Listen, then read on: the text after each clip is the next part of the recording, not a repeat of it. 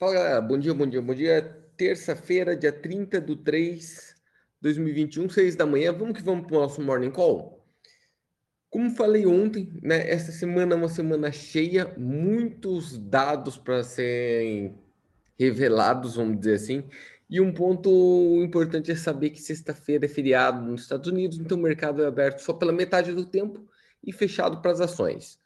Tudo isso, como a gente já disse ontem, junto com a questão do fechamento do trimestre dos fundos de investimento. Olha, muitos fundos de investimentos complicando-se, reportando perdas, né? É bom ficar de olho. Só que a grande questão dessa semana, eu acho que a grande questão até do mês, talvez do ano e talvez até da década, é o anúncio que vai ser dado amanhã pelo Biden.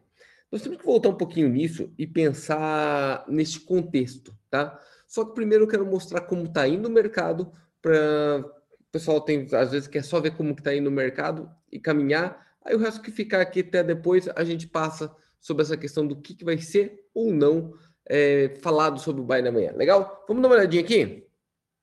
Deixa eu dividir a tela com vocês para ver como começa o mercado. O mercado continua aquela força absurda, né? Até fora de contexto. Então o índice continua extremamente forte. Olha como o DAX está subindo, olha como o Dow Jones está subindo.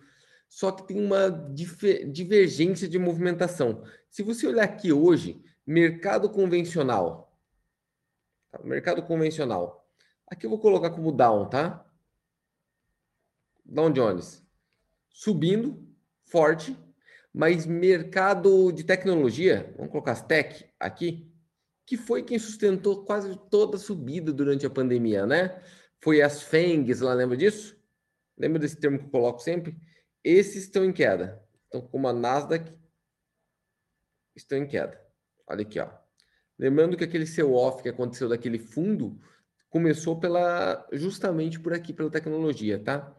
Lembrando que um termo para lembrar das FANGs lá, né? O que é FANG, Luiz?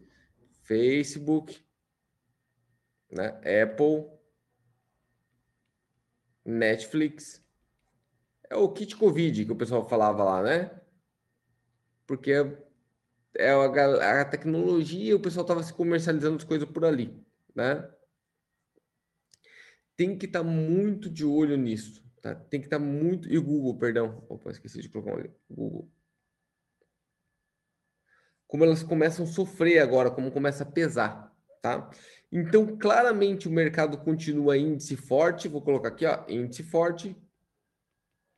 Índice forte. Só que olha ali, ó. Dólar forte. Todos esses dias, o dólar continua forte. E isso não é comum. Normalmente, índice forte é dólar fraco, tá? Para mim, continua o meu viés de índice fraco. Luiz, mas está errando. Eu não quero estar certo. Eu quero ter um viés e seguir nele. Índice fraco e dólar forte. Não tem problema nenhum. Não tem problema nenhum.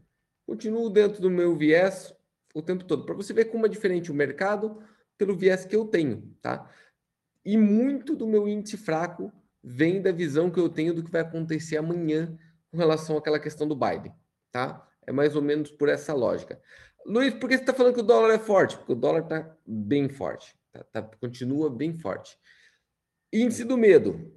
Praticamente no zero. Tá? Praticamente não. No zero. O índice do medo. Ontem alguém perguntou aqui. Luiz, o que é esse índice do medo? É o índice de volatilidade. Quanto maior essa volatilidade, então quando ela está positiva, verdinha, positiva, e quanto maior ela tiver, mais medo o mercado enxerga. Lembrando, obviamente, quanto menor ela tiver, né? Quando ela tiver negativa aqui, e quanto menor ela tiver, menos medo.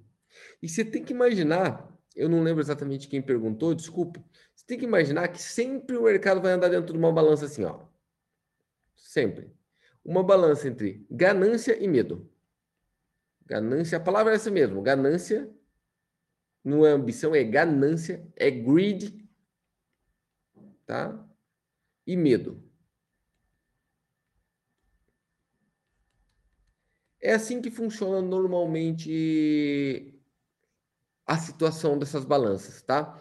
mas ela é lida de uma forma diferente. Então, sempre que o peso tiver mais para o lado do medo, então quando tiver este peso aqui forçando para o medo, você tem que imaginar que os ativos vão cair, as pessoas fogem do mercado.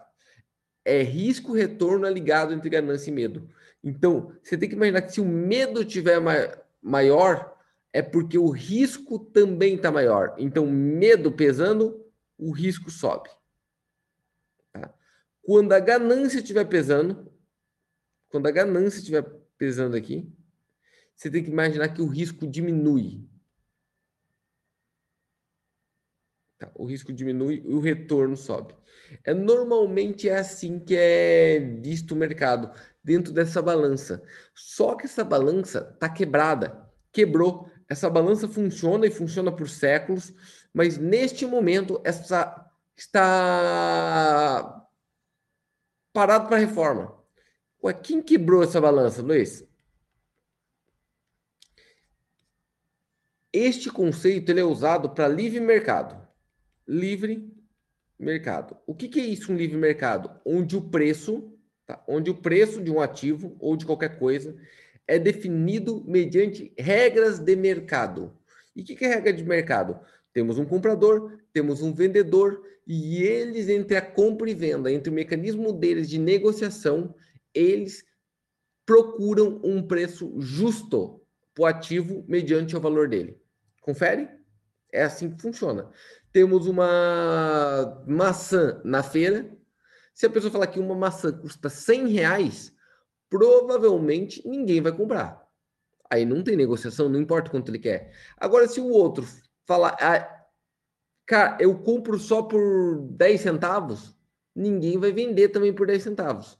E não vai haver negociação. Até o ponto em que ambos acordem que aquela maçã custa 1,10. Quando eles acordarem, o vendedor falar, não, por 1,10 eu vendo, o comprador falar, por 1,10 eu aceito, este é o preço. Então é assim que é ligado um livre mercado. Muito ligado nessa balança. Agora, quando a gente tem intervenção do Fed, do Banco Central Americano, tá? Quando a gente tem intervenção deste teoricamente regulador de mercado, mas neste caso, um agente de confusão do mercado, quando o Fed altera os pesos dessa balança, ele é o fiel da balança. Vocês sabem o que significa um fiel da balança? Fiel da balança é aquele contrapeso que tem dentro da balança para você saber o peso ideal. Sabe disso? Quando o fiel da balança, que é o Fed, muda o peso, lembra como fiel da balança, você acredita nele. Quando ele muda o peso aqui desse ladinho, você também perde a referência desse lado aqui. E é o que está acontecendo exatamente nesse momento. As pessoas se esqueceram do risco. Porque pensem comigo, gente. Olha o que todo mundo analisa nesse mercado, neste momento. Ah, e se vier uma grande crise? Ah, o Fed injeta 5 trilhões de dólares lá, o Tesouro e o Fed, juntos, e imprimem 5 trilhões de dólares e resolvem. Mas e se o mercado não andar? Se a economia estagnar? E se vier uma recessão? O Fed imprime 10 trilhões de dólares, coloca dentro e continua tudo. Ah, mas e se as empresas... Pense um fundo, tá? Pense que você é um fundo. Então, vamos analisar isso aqui, ó. Imagina que você é um fundo de investimento, tá? Você é um fundo de investimento e você está socado de ações lá dentro. Então, você tem muitas ações. Legal?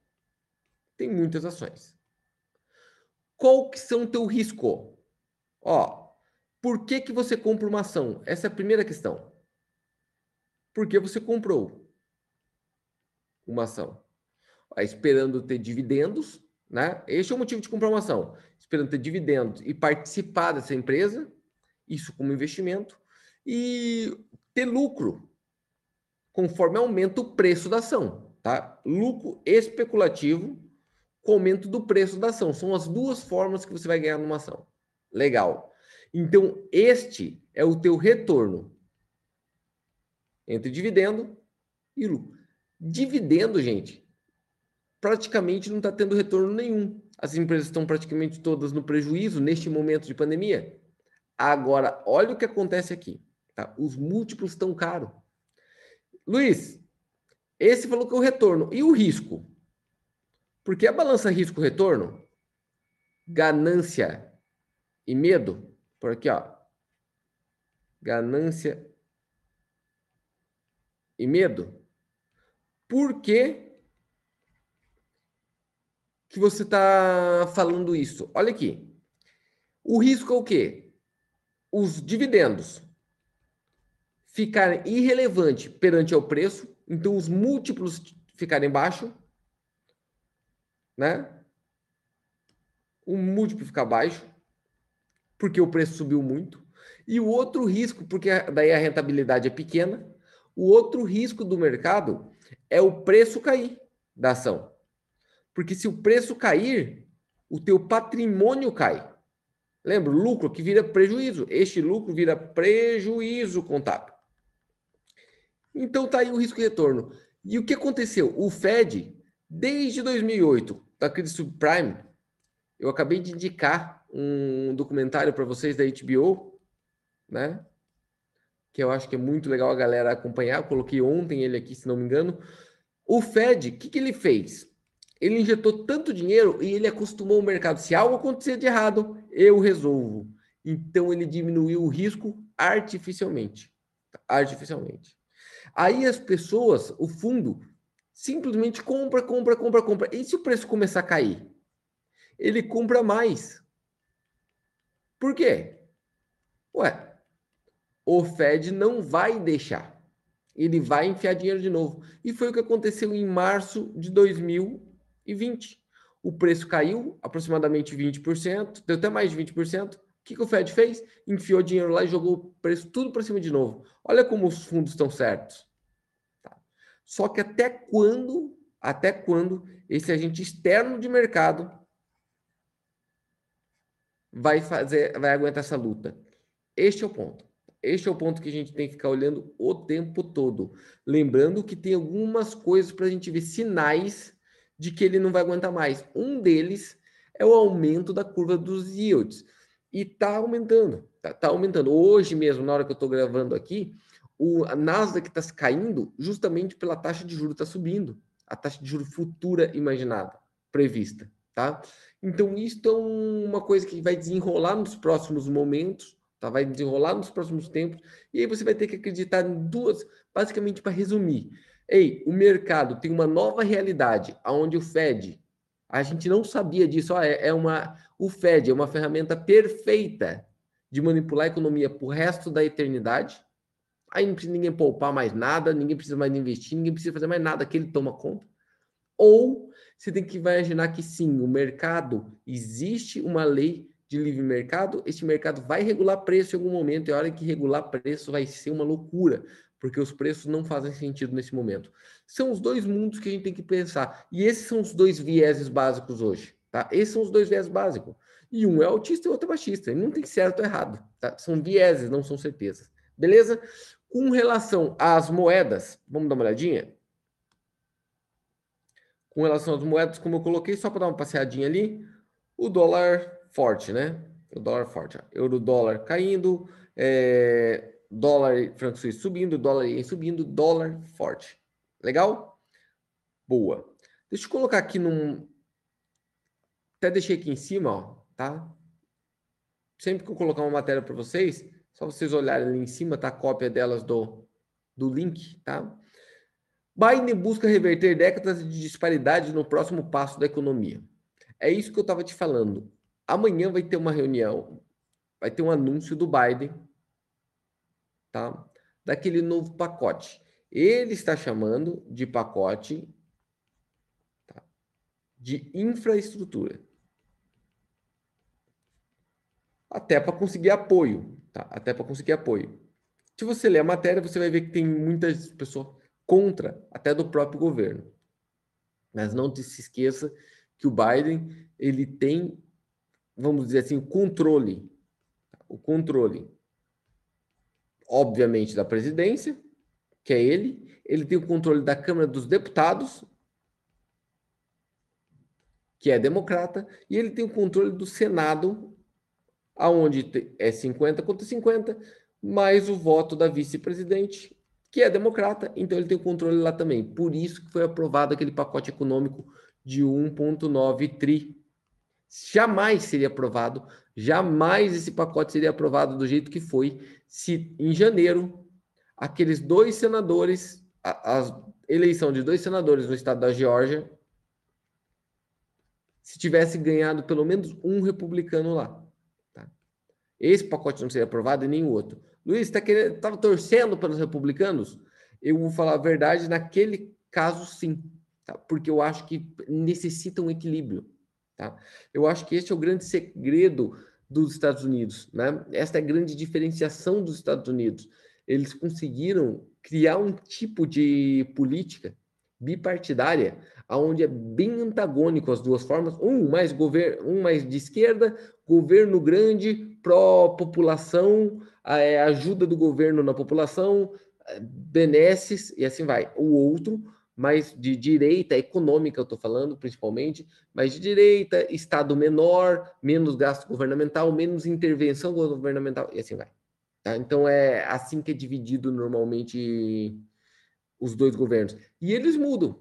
Então, vem um democrata, vem um republicano, vem um democrata, vem um republicano. E eles vão alternando isso. E vai pegando o lado bom dos dois lados, e o ruim também. Só que dilui. Tá? Só que dilui. Outros locais, não. Ele é mais direcionado, ele é mais enviesado para outro canto. O Brasil, por exemplo, claramente... O Brasil não, a América Latina inteira claramente mais direcionada para uma visão esquerda econômica, tá? Como geral. Não estou te falando do certo ou errado, mas é bom para você olhar esta lógica que eu vou te passar agora.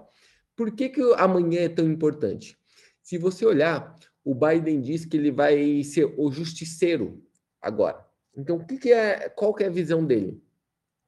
Está até no texto ali, recuperar séculos de injustiças. O que que ele quer dizer com isso? A ideia é taxar os ricos, tá? E distribuir para os pobres. É o governo Robin Hood. Essa é a ideia dele. É bonito. Até como visão geral é bonito. É interessante a visão que ele coloca. Só que o que vai acontecer provavelmente na hora que ele anunciar, porque ele vai ter que anunciar de onde vem, 3 trilhões de dólares na economia. Você não está ouvindo errado, não. O Biden vai anunciar amanhã que ele quer colocar mais 3 trilhões de dólares na economia. Ele colocou há um mês atrás 1,9. Tá? 1,9. São 5 trilhões de dólares na economia injetado na veia. Tá? Pensa a overdose que isso vai dar. Porém, como que ele vai justificar o dinheiro? Taxando os mais ricos. Tá? Taxando os mais ricos. Agora você tem que imaginar o seguinte fenômeno do que pode ocorrer. Primeiro, a injeção desse dinheiro na economia vai continuar dando pressão inflacionária. Então, aquelas curvas de yield vai ficar doido. Você tem que imaginar que vai aumentar a taxa de juro futura. A visão de taxa de juro futura, porque se vai ter mais dinheiro, a inflação tende a subir. Se a inflação tende a subir, obviamente nós temos que controlar a inflação. Aumenta a taxa de juro. Se ele falar o que a gente imagina, a taxa de juros tende a subir nos Estados Unidos, o dólar tende a ganhar força nos Estados Unidos, e o dólar ganhando força nos Estados Unidos tende... Olha, vamos colocar aqui um desenho rapidinho, eu nem queria colocar isso tão longo, mas só para vocês enxergarem aqui, ó.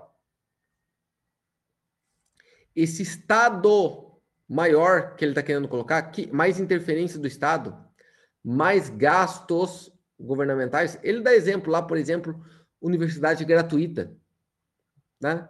Os Estados Unidos têm universidade paga há séculos, lembrando que as melhores universidades do mundo, a melhor educação do mundo universitária está nos Estados Unidos.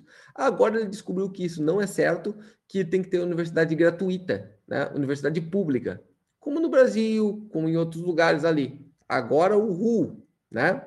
Agora, presta atenção, esses gastos é mais dinheiro na economia. No caso, ele já colocou 1,9 tri, que é colocar mais 3 tri. Tá? Dinheiro na economia normalmente causa duas coisas. Fortalece o dólar, tá? Fortalece o dólar e aumenta a visão de juros, tá? Juros mais altos, tá? Juros mais altos. Pensem nisso, tá? Juros mais altos e dólar forte faz o seguinte, são dois caminhos. O dólar mais forte faz com que as exportações diminuam. Vai exportar menos. Por quê? Porque o dólar forte faz todo o produto americano ficar caro fora. Tá? Então, os Estados Unidos exporta menos. Se os Estados Unidos exporta menos, obviamente, que aquelas empresas que exportam nos Estados Unidos caem o valor. E se as empresas que exportam nos Estados Unidos caem o valor, quer dizer que a bolsa cai. Por isso que quando o dólar sobe, a bolsa cai. Um dos motivos é esse. Óbvio. Se o dólar ficou caro, o iPhone ficou mais caro no mundo inteiro, né? Porque se o dólar for 1 para 1 num real, um iPhone de $1.000 vai custar R$1.000. Agora, se ele for 6 para 1, como está agora, um iPhone vai custar R$6.000. E aí você vai comprar menos iPhone, evidentemente, tá? Agora, os juros mais alto quer dizer... Dólar mais forte, olha isso, juros mais alto, fortalece o dólar, dólar mais forte, leva para a queda da bolsa. Mas não só, juro mais alto faz com que o preço do dinheiro fique mais caro. Fica mais caro também para o americano parcelar suas dívidas, incluindo as empresas. Então quer dizer que o dinheiro fica mais caro, o que diminui o investimento no país, o que faz com que a bolsa caia. Olha isso daqui. O que faz com que a bolsa caia. Esse é o tipo... Ah, Luiz, mas esse dinheiro no mercado vai fazer aumentar o consumo. Vai aumentar o consumo até a taxa de juros subir. O dia que a taxa de juros subir, o consumo volta a cair. Não adianta você empurrar com mão de ferro. É esse o tipo de visão de mercado que vai criando. E um outro detalhe. Ah, Luiz, mas isso vai ser pago? Fica tranquilo, porque vai ser pago taxando ricos. Porque essa é a ideia. Vamos pagar tudo isso taxando os ricos. O rico não ficou rico. Rico não ficou rico pagando impostos exorbitantes. Você entende? Rico entende mais de dinheiro do que os outros. Por isso que ele ficou rico. Você tem que imaginar o porquê que ele ficou rico. O que vai acontecer quando ele aumentar a taxação de ricos? Vai haver uma fuga. Tá? Uma fuga de capital americano. Lembrando que o mercado americano, hoje, os Estados Unidos, tem alto risco. Correto? É isso que eu estou definindo. É um mercado de alto risco. O que rico não gosta? De risco. Ele vai fugir para onde? Singapura, paraísos fiscais, qualquer lugar que diga para eles, venha, aqui eu te respeito. Vocês vão notar que a Ásia vai virar, tá? Vai virar o hub de grandes fortunas. Já é. Eu vou aconselhar vocês a procurarem história do Saverin, né? Do Saverin. Mas o que é Saverin? Eduardo Saverin, que é o sócio fundador do Facebook, brasileiro, nascido em São Paulo, mas que fez o estudo dele nos Estados Unidos, tinha, obviamente, cidadania americana, tá? E simplesmente jogou ela fora. Falou, não quero mais. Por quê? Porque ele ia ter que seguir as regras americanas. E foi para Singapura. O hub dele é em Singapura hoje. Muitos casos são assim. Então, é este tipo de informação que tem que imaginar como um conjunto geral, tá? Como um conjunto geral. Agora, detalhe, você notou que em todos esses cenários ali, eu acabei colocando numa força do dólar em curto prazo? Então, pensa o que isso pode atingir o Brasil, tá? Por quê? Se realmente tiver uma escalada do dólar, principalmente para o aumento da taxa de juros americana, essa escalada do dólar lá vai fazer uma escalada maior aqui Por quê? Porque aqui o risco é maior, ainda mais com a confusão que a gente se envolveu governamental e da Covid.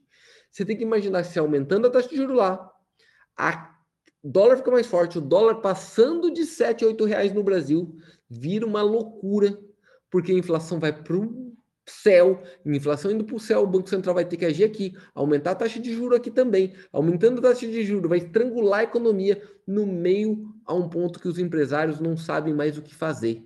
Os empresários não sabem para onde correr mais no Brasil. Lembrando que o ano passado eles já se endividaram pegando empréstimo em banco porque acharam que ia ser mais fácil, que ia voltar a economia rápido. Lembrando que tem muitos empresários que não descobriram que aquela farmácia que ele tinha aberto ali a 3 quadras daqui, as pessoas acostumaram a comprar agora pelo delivery e não vão mais na farmácia dele. Ainda mais porque no delivery ficou mais barato.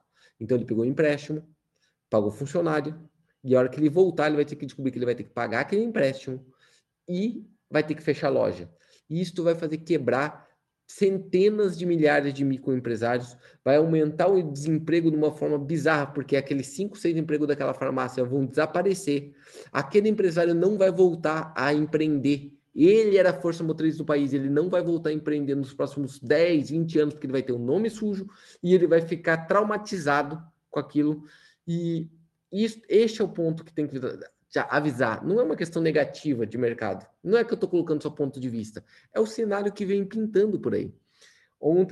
Anteontem, eu fui almoçar, tem um local aqui bem nobre, é Shopping da Brava, que chama aqui na região de Balneário Camboriú, lá tem um local de restaurante muito, muito legal mesmo, fui almoçar lá, e do lado, num cafezinho, tomando um café, um senhor falando: a pior decisão que eu tomei na minha vida, não é de classe alta, gente, é de classe altíssima, altíssima, tá? O senhor todo bem vestido, e ele falando: a pior decisão que eu tomei na minha vida foi quando eu decidi ser empresário. Por quê? Porque eu joguei fora 40 anos da minha vida. Porque empresário não se aposenta. E qualquer coisa que aconteça no meio desse janela de 40, 50 anos, joga a gente no lodo. Eu entendi perfeitamente o que ele quis dizer. Eu entendi claramente o que ele quis dizer, tá? Pararam de tocar música. Parou de tocar música, você vê que tá sendo um trouxa de ficar dançando sozinho. Valeu? Fica aqui as dicas de mercado, a visão geral. Sei que ficou grande hoje, né? Sei que ficou grande o Morning Call hoje, mas eu acho que era importante pra gente ver o que vem pela frente aí, tá? Por favor, quem não segue o canal ainda, segue. Se vocês puderem indicar pra galera, eu agradeço bastante, tá? E lembrando que lá no Instagram, eu coloquei, ontem terminou, deixa eu colocar aqui, ó. Deixa eu pôr aqui. No Instagram terminou ontem a nossa série, ó, tá? Dos 11 hábitos do sucesso. O último é o poder da visualização. Lembrando que eu vou começar provavelmente a semana que vem, de acordo com se as pessoas gostarem e comentarem ali, eu vou fazer live dos 11, tá? Vou fazer live dos 11, convidando pessoas, tá? Para dividir cada dia ali, cada tipo desses hábitos, valeu? Dá uma olhadinha lá e comente se você quiser. Tô pronto lá para gravar para vocês. Muito obrigado pela presença de todos. Abraço, tenham um bom dia de trade. Até mais, galera. Fui!